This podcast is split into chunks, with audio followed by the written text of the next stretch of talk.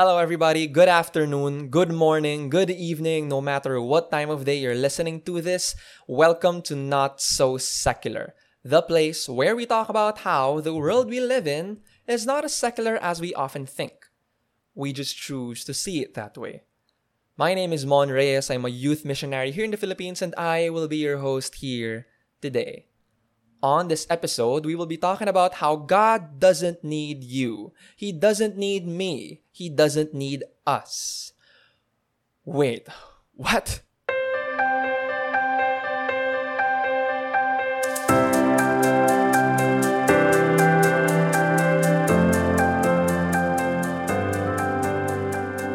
Alright, now before you accuse me of putting on a clickbaity title, I want to take some time to qualify what I mean when I say that God doesn't need us.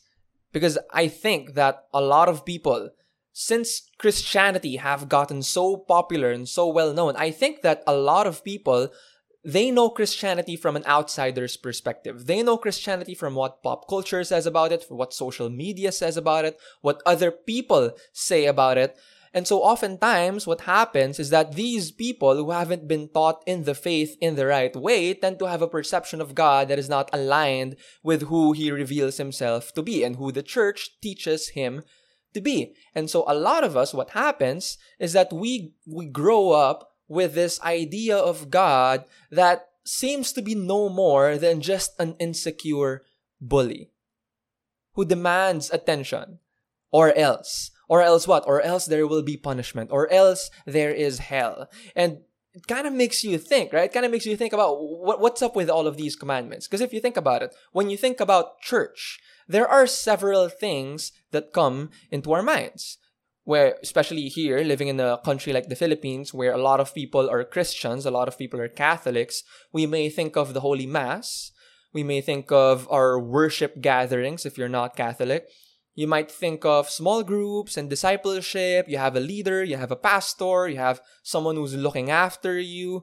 You might think of serving in ministry or taking part in charity or all of these things that are being done out of goodwill to help other people initiated by the church. We have all of these different ways that the church gets involved in society and that, that further extends to stuff like the social teachings of the church.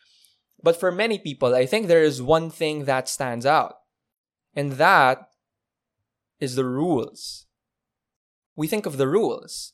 We think of stuff like the Ten Commandments don't kill, don't steal, don't bear false witness against your neighbor we think of, if you've been reading your Bible, you think of something like Leviticus, where there are all of these things that the, the, the people of that time, the priests of that time had to do. You think of the second half of Exodus, which is the less exciting half for most people because the first half is what people know. You know, Moses setting free the people of Israel from Egypt and, um, dividing the, the, the Red Sea so that they could pass through. It's the exciting part. And then the other half are mostly commandments. It's important too. It's important too.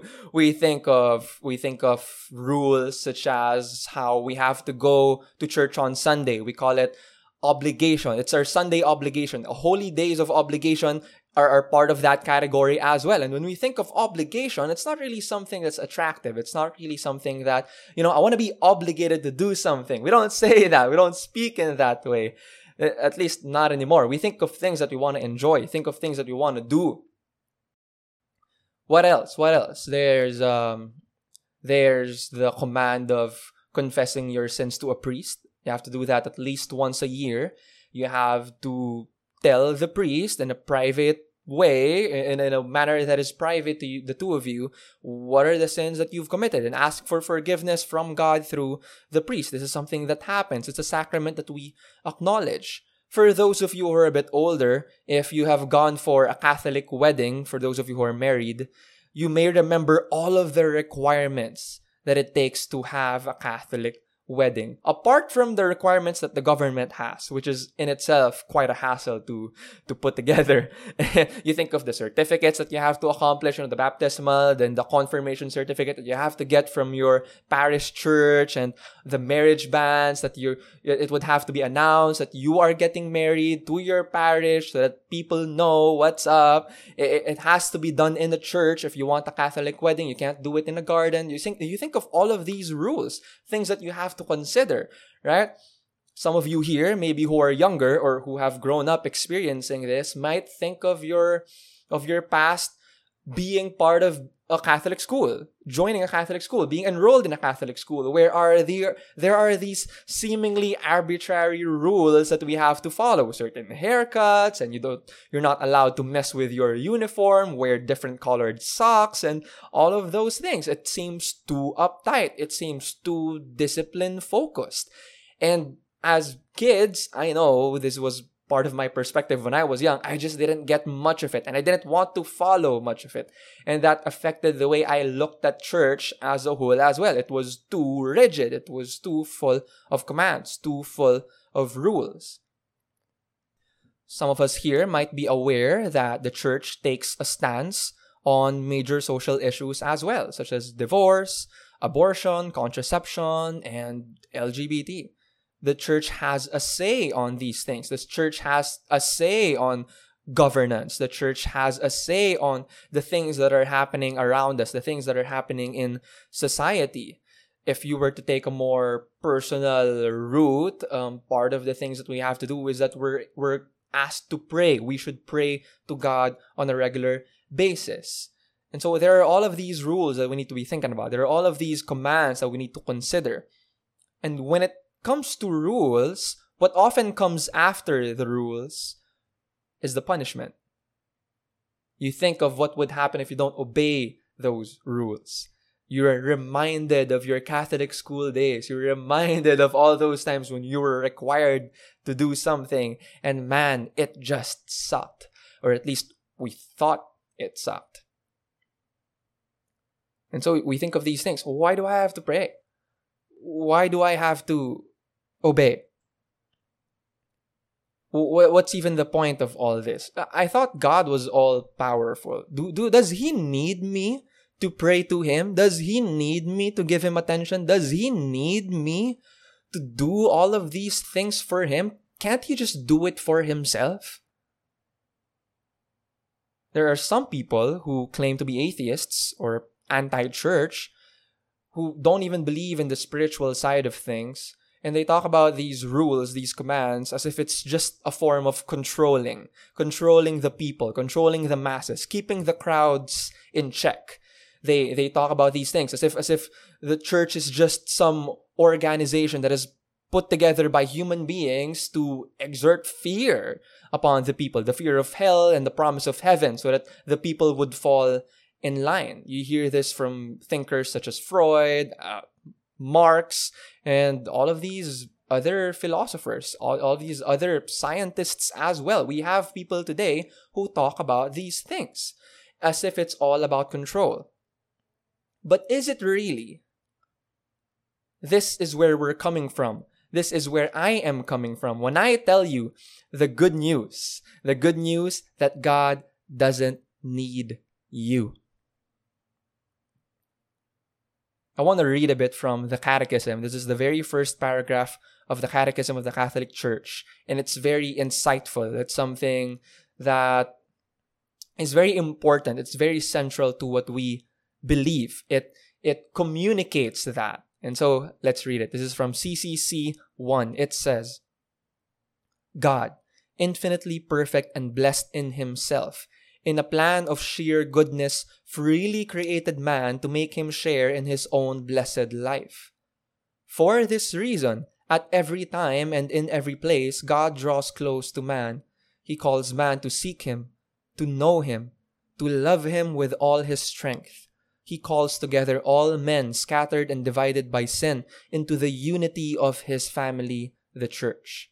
To accomplish this, when the fullness of time had come, God sent his Son as Redeemer and Savior. in his Son, and through him he invites men to become, in the Holy Spirit, his adopted children, and thus heirs of his blessed life. I want to focus on the first sentence. God, infinitely perfect and blessed in himself, in a plan of sheer goodness, freely created man to make him share in his own blessed life. God doesn't need you and me. To clarify, I don't what I don't mean is this. I don't mean that he doesn't care. He cares. Very much so. But when we're talking about the necessity of human beings in, in terms of God, with regard to God, then we're not really that necessary to Him because He in Himself is full when he created human beings, when he created people, us, when he created everything, ordered the world, he wasn't doing his he wasn't doing it because he was insecure, lonely, or bored even. It's not like he didn't have any friends, so he created ones of his own. God's not, you know, making up imaginary friends and voila, we're here. It, it doesn't work that way. God, in his fullness, chose, he decided to create others so that so that he could have others to share in his fullness. God doesn't need us. I want to read to you from Genesis chapter 2. We're going to read from Genesis 2 and 3 today, and these passages are very insightful. It will help us it will help further further illuminate what we're talking about here, what we're discussing here. And so I want to I want to start we're going to do it part by part, but I want to start reading from Genesis chapter 2, verses 4 to 9. I'll be reading from the New American Bible Revised Edition. It says, This is the story of the heavens and the earth at their creation. When the Lord God made the earth and the heavens, there was no field shrub on earth, and no grass of the field had sprouted. For the Lord God had sent no rain upon the earth, and there was no man to till the ground. But a stream was welling up out of the earth and watering the surface of the ground. Then the Lord God formed the man out of the dust of the ground and blew into his nostrils the breath of life, and the man became a living being. The Lord God planted a garden in Eden, in the east, and placed there the man whom he had formed. Out of the ground the Lord God made grow every tree that was delightful to look at and good for food with the tree of life in the middle of the garden and the tree of the knowledge of good and evil. This is one out of two accounts that we have of the creation story. The first one is found in chapter 1 of Genesis. We've mentioned this, we've referenced this also in the previous episodes. You could check that out as well. But notice how when God created human beings and when He created the garden, there wasn't just one tree that was significant there. There were two. When you think of the story of Adam and Eve, you think of the one tree, the one tree which whose fruit they weren't supposed to eat from, right? The tree of the knowledge of good and bad. But oftentimes we forget that there was this other tree that was important as well, and that is the tree of life.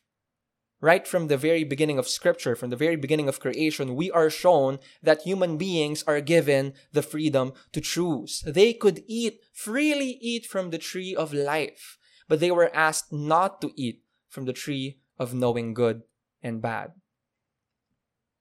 We also mentioned this in the previous episode, particularly about how we have been given the gift of free will. We have been given the gift of choosing, of deciding for ourselves. We have self knowledge, self consciousness. This is something that we have been endowed with. And part of the reason why this has been given to us is so that we could also have the capacity to love. Because the thing about love is that love exists in the context of choice. Love has to be chosen. If love is not chosen, then it is not love. If you're not free to choose love, then you are not free to love the ability to choose to obey God was given to us. But along with that is the ability to choose to disobey Him. This is free will. We call the disobedience sin. And so, right from the get go, we see that we have at least two paths that we, we can choose either life or death, good or bad. We have been given this gift, and this in itself is a gift. God did not create robots. God did not create machines that He could just control. And He could have done that. You know, if God really is the creator of everything, then He could have just imposed His will upon everyone without the problem of dealing with the with the possibility of them choosing what is not right, choosing what is bad. Right? But that's not what he did. What he did is he, out of his goodness, he chose to give human beings free will because he wanted to make us in his image, in his likeness. He wanted to partner with us. God, in his sovereignty, in his power, sees that there is good not just in using people, but in partnering with people. And that's why he creates us in this way. This is something that we see right from the very beginning of the story. There is something about human beings that is different. And the thing about partnerships is that it's two way. It has to be two way. God is already holding up his side of the partnership. The question that remains is are we? Let's continue reading. This is from verses 15 to 17 of chapter 2. It says, The Lord God then took the man and settled him in the Garden of Eden to cultivate it and care for it.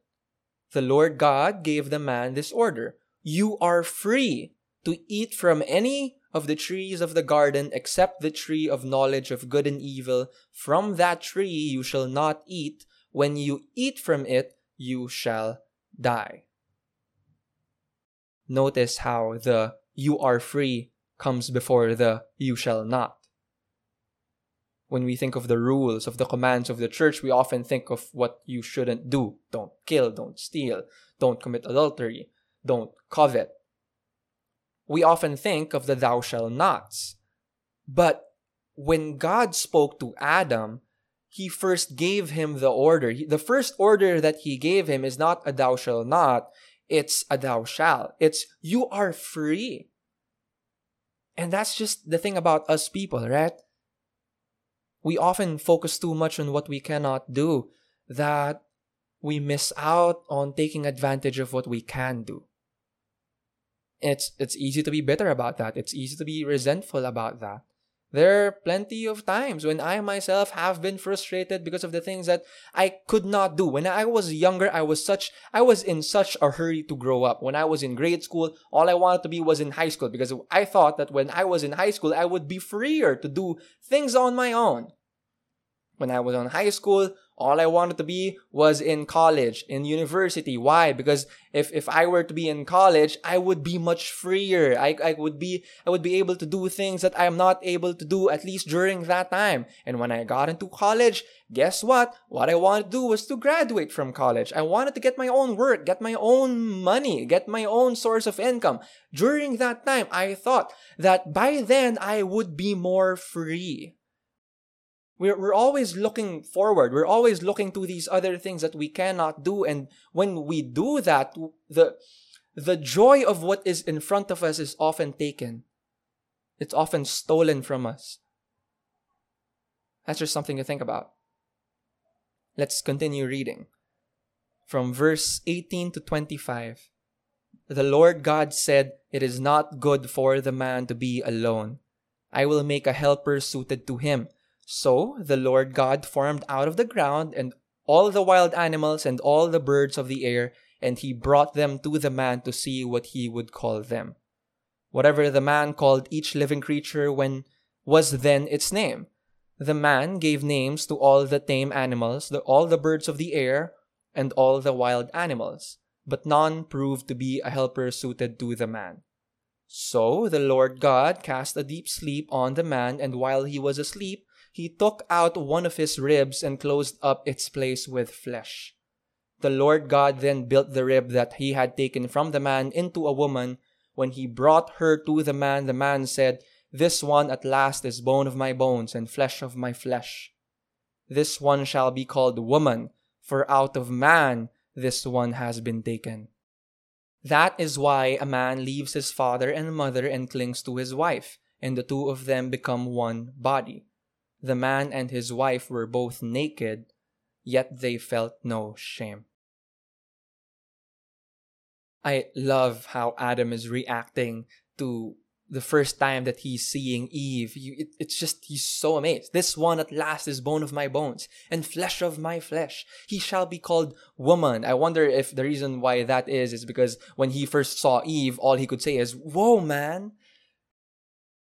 that was a bad joke. But but it's just wonderful. You see you see that man and woman were created for one another. Man woman was created to be on the man's side, right? It's it's very beautiful the way that the ideal state, the state of being in the garden is being portrayed in these passages. It shows us the oneness between God and man because God and man are freely able to interact with each other, freely able to be with each other. This is the state that we long to be in when we enter into His presence before the Blessed Sacrament, when we receive the Eucharist, most especially. This is something that we that we embody here now today. We wanna we wanna have a taste of Eden. That is part of what happens when we go to Mass.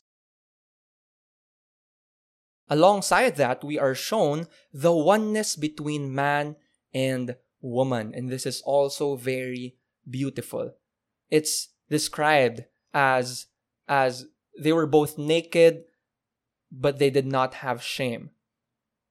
There was no fear of being vulnerable. There was no fear of being taken advantage of. They were both naked. They could fully see each other and they had no shame. Oftentimes nowadays, we may be fully clothed on the outside, but oftentimes emotionally, spiritually, we're afraid to get naked. We're afraid to bare our all. We're afraid to let others see what we really think, what we're really like, what we really, how we really look at the world, the things that we would do. We're, we're, we're more afraid. Why? Because we're afraid of the judgment of others. Because we're afraid of what other people would say. We're afraid that when we bare ourselves open, we could be taken advantage of, that someone might use that vulnerability at our expense for their own gain. And that is part of what happened during the fall. When the fall happened, we began to be afraid. We began to be more self-conscious. We began to become more protective because we realized our capacity for bad. We realized our capacity to hurt others. And in extension to that, that we could be hurt by others. That is why in church we, we recommend, we encourage people to get involved, to get to know who's there and to join small groups and get to know people there, form good friendships and have people around you with whom you could be vulnerable to, with whom you could be open to without that fear, without that shame, so that you could fully receive as well the kind of love that God wants to give through them. Trusting is one form of being vulnerable. Because when we trust, when we open ourselves to others, when we love even, we allow the possibility of getting hurt by that person. Think about it. If you didn't care, if it didn't matter to you, if you were just apathetic, then it doesn't make a difference. It doesn't make a difference what that person does. It doesn't make a difference what that person says. It doesn't make a difference what that person thinks. But once we start loving, once we start trusting the people around us, we open ourselves to getting hurt by them. Their opinions suddenly matter. Their thoughts suddenly matter. Their values suddenly matter. And that's why a lot of people have difficulty trusting. That is part of the reason why a lot of people have difficulty committing. Because deep inside, they know that it's a big deal they know that it matters when you do that. And so, being able to trust someone, being able to trust God is a very courageous thing to do. It's a very brave thing to do. And of course, we must be prudent about it. We must be wise about it. Don't just go around baring yourself to everyone and anyone that you know. Of course, you'll be taken advantage in that way because again, we live in a broken world with broken people and some people do do that. but dare to open yourself up, dare to be vulnerable, dare to allow yourself to receive. Because oftentimes, the same walls that we put up to keep us from getting hurt are also the same walls that keep us from receiving love. I want to read again from the Catechism. This is from paragraph 356 and 357. It says, Of all visible creatures, only man is able to know and love his Creator. He is the only creature on earth that God has willed for its own sake. And he alone is called to share by knowledge and love in God's own life.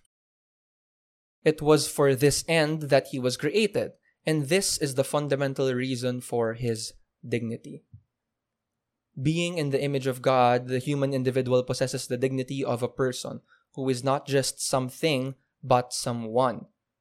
He is capable of self knowledge, of self possession, and of freely giving himself and entering into communion with other persons.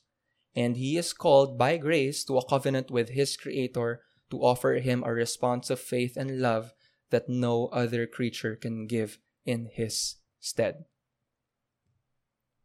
If you want to learn more about that last part, we have an episode called Where Does Your Worth Come From? If you haven't listened to that yet, you can go ahead and check it out.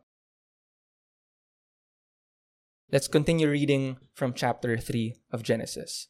First verse says, Now the snake was the most cunning of all the wild animals that the Lord God had made. He asked the woman, did God really say, You shall not eat from any of the trees in the garden? Now we are introduced to a new character, the serpent, the snake. We're not told where the snake comes from. We're not told what the snake is, who the snake is. Of course, this is revealed later on that this has connections to the enemy. But we are shown that the snake asks a question. That's how he begins. And what does he ask?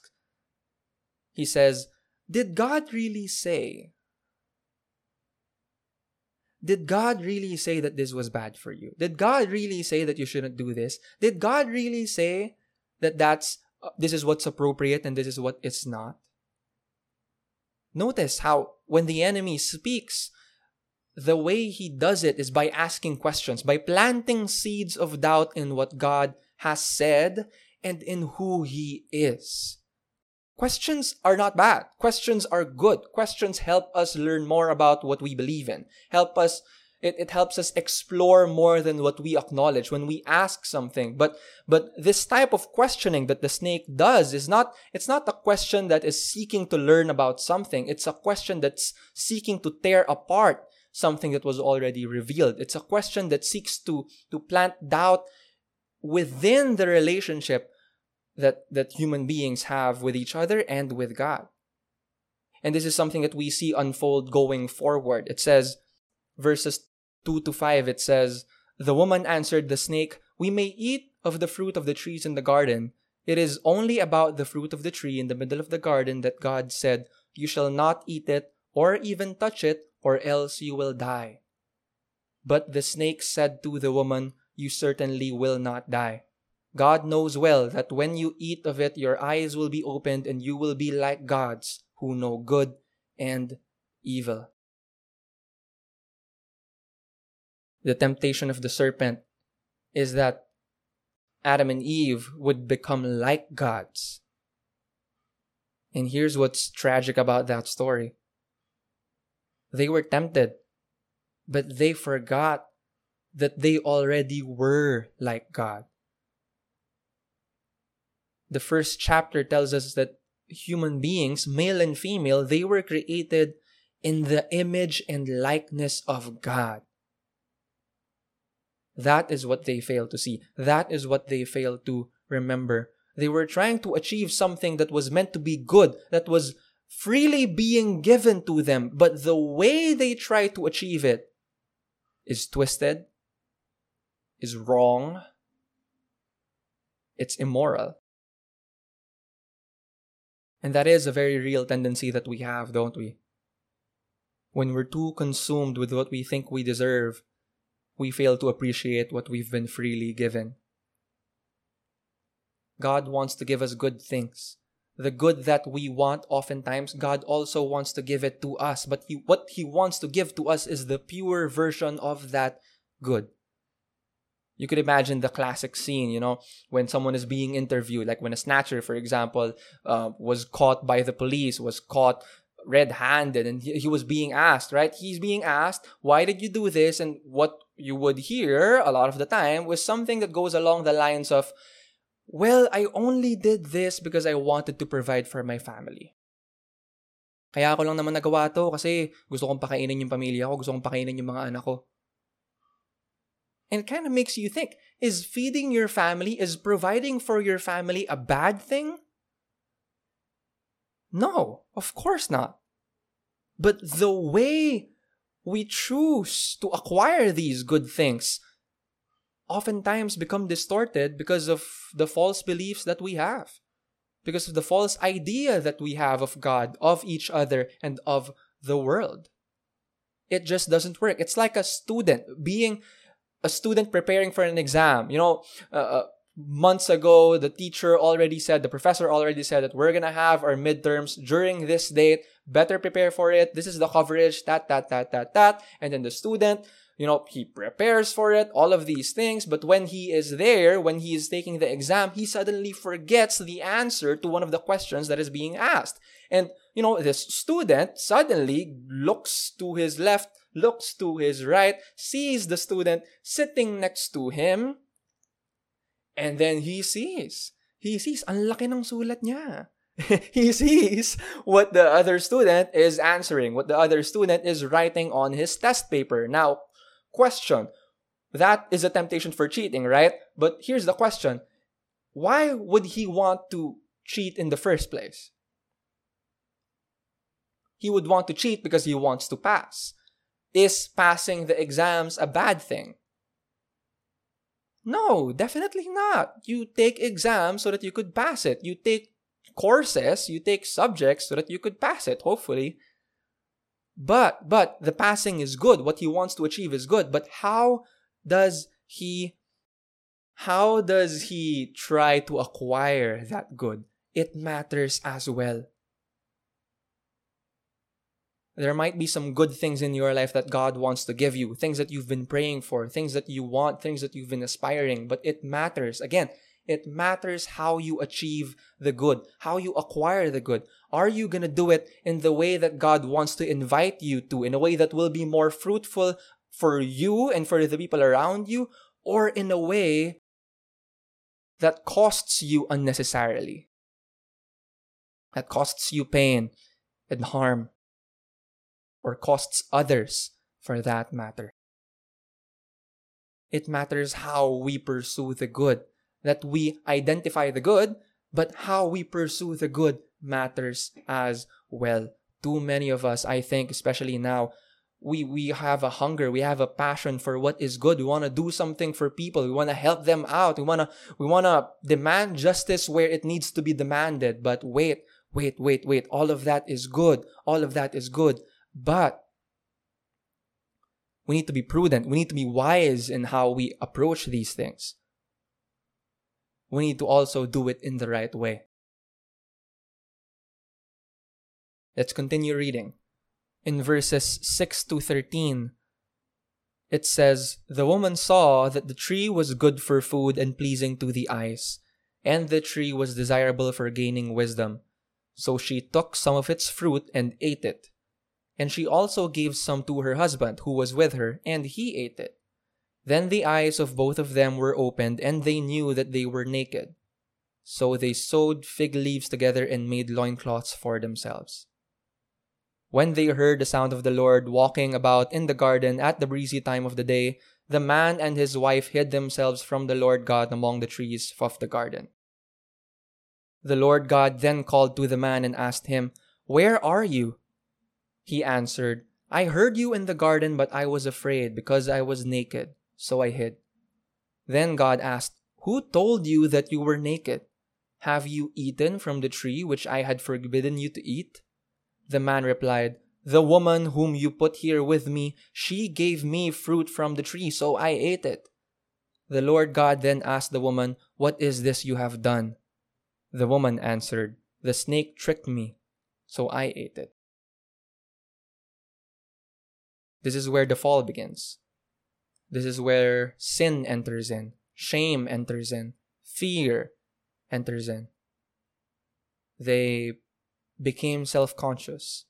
They were thrown out of the ideal state. And notice how they were already thrown out of the ideal state before they even left the garden. They started hiding from each other. That naked without shame um, setup was no more. It was no more. They started hiding from each other because they couldn't trust each other now. Because they knew that they could do wrong. They knew that they could betray their words, God's words. How much more could they betray each other? They started hiding from each other. They started hiding from God. They realized their own vulnerability and thought that they had to protect themselves. So they started hiding from God, which was absurd. I mean, think about it you are hiding from the creator of the universe. And where are you hiding? You are hiding within his creation. It just doesn't make sense, right? And it's quite funny too, if you think about it. So God enters in, right? Enters in and then he looks for the people. He even asks the question, where are you? I'm sure, I am certain that God knows where those two were hiding, but he asked the question anyway. And there's a reason to that. The reason is that even though he knows, he still wants to invite us to come forward out of our own will. Out of he still respects us in that way. Where are you? He asks. And so the man started hiding. The man and the woman started hiding. And then the man, what did he do when God asked? He raised his hand and he said, Here I am. Like, what is it, what even is the point of hiding if you would show yourself? And so God asks him, What have you done? Oh, Why are you hiding? No, before he asks, What have you done? He, he asks, Why are you hiding? And the man says, I'm hiding because I am ashamed, because I am naked. Who told you that you were naked? God asks. And the man says, The woman! And so for thousands of years, men have been blaming women for stuff that they did. Just kidding aside, kidding aside. But but it's it's very man, it's very telling of, of the state that we're in. It's all about blame shifting. Who told you? Uh, the woman. What does the woman say? Uh, oh, well, before we get to the, what the woman said, the man says, The woman, you placed her here. So Adam even blames God for placing the woman who tempted him. Well, it was it was the serpent who tempted them. But you see this blame shifting that's happening? It's it's absurd. It's crazy. And what does the woman do? The woman starts blaming as well, blames the serpent. And that's the thing. Blame, blame, blame, blame, blame. It's the we're not going to progress forward if we keep on playing the blame game. That is why, that's part of the reason why we have the sacrament of reconciliation. That is part of the reason why we are constantly encouraged to look within ourselves, to examine our conscience, because it has to begin with us. If everything is always somebody else's fault, then nothing will change. Nothing will change. The cycle has to break with us. It has to stop with us. And so we see this separation growing, this separation from God. We see this separation from each other as well. But I want to focus on the separation with God first. Because if you if you think about heaven in terms of in terms of the images that were being given, for example, here in the Eden story, there is more to it than that, but I want to begin here at least. If we think about heaven in terms of the ideal state, then in the Garden of Eden, the ideal state is when man and, wo- and man, woman, and God are together and are one. That ideal state was broken when sin entered in and they started hiding from each other. Or at least the people started hiding from God. And so there was this separation that was created because of sin. And hell going to the other extreme, just so we could understand it better, hell is the other side of the spectrum brought to its extreme. Hell is separation from God. The Catechism, paragraph 10:33 says, "The state of definitive self-exclusion from communion with God and the blessed is called hell." Hell is not an arbitrary punishment from God. It's a consequence that is chosen by us. It's not, it doesn't work as if, you know, you do good things, you do bad things. If you get enough points, you get to the good place. If you don't get enough points, you get to the bad place. It's not like the good place, the show. It's not like that. It wasn't meant to be like that. Because hell is not something that God wanted it's not a torture chamber. I think what makes it difficult for us to understand it is all of these modern conceptions of hell that we have. And there is a purpose to that. There is a point where, where these, this idea of hell that we have is what we have right now. There is a reason why it has developed in that way. But, but let's go back to the basics for a moment here. Hell is is not a torture chamber. It's not a place where the demons hold whips and they whip you until you're tired. It's not like that. Hell is, is separation from God brought to its fullest extent. In the Catechism, paragraph 1035, it says, The chief punishment of hell is eternal separation from God, in whom alone man can possess the life and happiness for which he, ha- he was created and for which he longs. Again, God wants us to be united with Him. God wants us to be in union with Him. But the way he does that is that he invites us to respond in his love, with love as well. And when we decide to do the opposite, he honors that. When we decide to separate ourselves from him, he honors that. And that decision, maxed out, what that looks like, is hell there is so much more to be said about this. Maybe we can dedicate a separate episode for the topic of hell in particular, but at least it's, I think it's helpful to start understanding these things.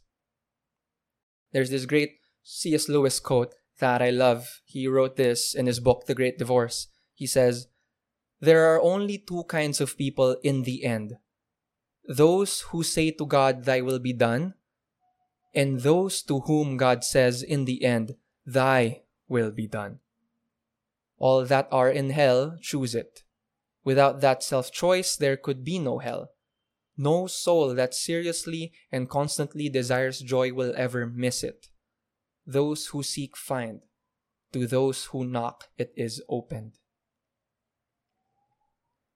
We are free to choose our actions, but we're not free to choose the consequences. God loves us enough to give us that freedom. And so we need to be responsible for it. And so with all of these things that we're talking about, where does the where do the commandments fit in? We're gonna get to that. But first let's talk about, about the consequences.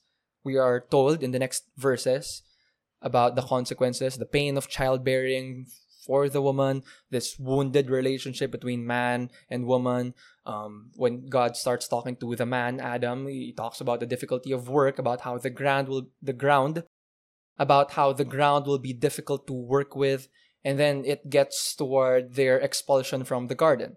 They were kept out of Eden, out of the tree, out of access from the tree of life. Because, because they were no longer properly dispensed for it the punishment is all directed toward the snake. These are the consequences for the man and the woman, but the punishment it's not directed to Adam and Eve, it's directed toward the snake. And this is something that we see in verses 14 and 15. Let's read. It says, Then the Lord God said to the snake, Because you have done this, cursed are you among all the animals, tame or wild. On your belly you shall crawl, and the dust you shall eat all the days of your life. I will put enmity between you and the woman, and between your offspring and hers. They will strike at your head, while you strike at their heel. It talks about the eventual defeat of the enemy through the hands of the seed of the woman. Does that sound familiar in any way? Now, let's think about it. one more. Let's reflect on the main idea of this episode once more. God doesn't need you. And so, if us listening and obeying and partnering with God is not for Him because He doesn't need it, then who do you think is it for? And yes, the answer is it's for you. It's for us. It's for you and me. God doesn't need our prayers, but when we pray, it helps us. God doesn't need our charity. He doesn't need our our giving. But when we do give and when we do love others, it helps us grow more into His image. It helps us get to know Him more, be closer to Him who is the source of life. We live better lives when we obey God's commands. When during the fall, this is this is this illustrates the state that we are in right now. Sin entered in, shame entered in, fear entered in, all of those things. But part of that is that death entered in as well. What kind of death? Spiritual death. We were separated from God. Relational death. We are being separated from others. And then there's physical death. And we all know what that's like. We all know what it's like to lose someone that we care about. We all know what it's like to grieve and to mourn and to have to suffer that end. Seeing the people that we love suffer that end. And so this fall continues to be shown to us how it expanded further and further to the different peoples and how it has moved from an individual level to a societal level to a people level to a humanity level all the way to Genesis chapter 11 and what God does is he he starts to call people once again. What he does is he establishes a partnership with a small group of people the people of Abraham of Israel he starts calling them, partnering with them, showing them who he is so that they could then show everyone else, all the nations, who he is, that his character, his goodness, and how life can be accessible through him in his presence. In the Catechism, paragraph 410, it says, After his fall, man was not abandoned by God on the contrary, God calls him and in a mysterious way heralds the coming victory over evil and his restoration from his fall. This passage in Genesis is called the Proto Evangelium, the first gospel, the first announcement of the Messiah and Redeemer, of a battle between the serpent and the woman, and of the final victory of a descendant of hers. Jesus enters into the picture later on and fulfills what Israel was called for, what the people of God was called for. And he calls these different people and he sends them out so that so that the church going forward could continue to represent him to all the nations while we're waiting for his eventual coming back, for his eventual return, for his eventual for the eventual resurrection of the body, where everything will be set right and everything will be put to justice. Everyone will be put to justice. Here's the thing. I mentioned that it's good news. It's good news. God doesn't need you. Here's the good news God chooses you anyway. That's the definitive good news. That Jesus, by what he did for us on the cross, he didn't have to do that because he didn't need to do that. He didn't need to be with us, but because he loves us, he chose to bear the suffering. He chose to sacrifice himself just so he could be united with us once again, so that we could be given a new way, even when we were lost, a new way to be re-invited back to his family, a new way to follow in his footsteps, to know him once again, and to be with him, to go back to that ideal state of being with him fully, so that from there we could live out what it is truly that we were called for, that we were created for. God's commands are not for him, it's for you. And these commands are always ordered toward love and communion with each other and with Him. Not on our terms, but on His terms. that as we follow these commands, we begin to know and see what love is truly like. And where better to learn what love is like than from the one who is love himself. As we draw this to an end, I want to read to you one final passage. This is what Jesus tells his apostles during during the last supper account in John's gospel. And what I want you to do is I want you to pay attention to what he says about remaining in him. That's something that will be repeated over and over, i.e., being one with him. That's something that we're talking about. Being in the presence of God, fully being united with him. Pay attention to what he says about being thrown into the fire, about keeping his command, and what all of this means when we put it together. I want to close by reading to you from John chapter 15, verses 1 to 17. It says, I am the true vine, and my Father is the vine grower. He takes away every branch in me that does not bear fruit, and every one that does, he prunes, so that it bears more fruit. You are already pruned because of the word that I spoke to you. Remain in me as I remain in you. Just as a branch cannot bear fruit on its own unless it remains on the vine, so neither can you unless you remain in me. I am the vine, you are the branches. Whoever remains in me and I in him will bear much fruit. Because without me you can do nothing. Anyone who does not remain in me will be thrown out like a branch and wither. People will gather them and throw them into a fire and they will be burned. If you remain in me and my words remain in you, ask for whatever you want and it will be done for you. By this is my Father glorified, that you bear much fruit and become my disciples. As the Father loves me, so I also love you. Remain in my love. If you keep my commandments, you will remain in my love, just as I have kept my Father's commandments and remain in his love. I have told you this so that my joy may be in you and your joy may be complete. This is my commandment. Love one another as I love you. No one has greater love than this, to lay down one's life for one's friends. You are my friends if you do what I command you. I no longer call you slaves because a slave does not know what his master is doing. I have called you friends because I have told you everything I have heard from my Father. It was not you who chose me, but I who chose you and appointed you to go and bear fruit that will remain, so that whatever you ask the Father in my name, he may give you. This I command you. Love one another. Thank you very much for tuning in on today's episode. I hope this was helpful for you.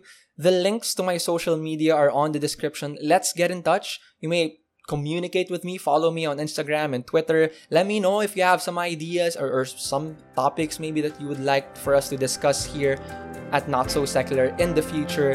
And um, that's it for today. Thank you very much for being here, and I'll see you next week. Bye.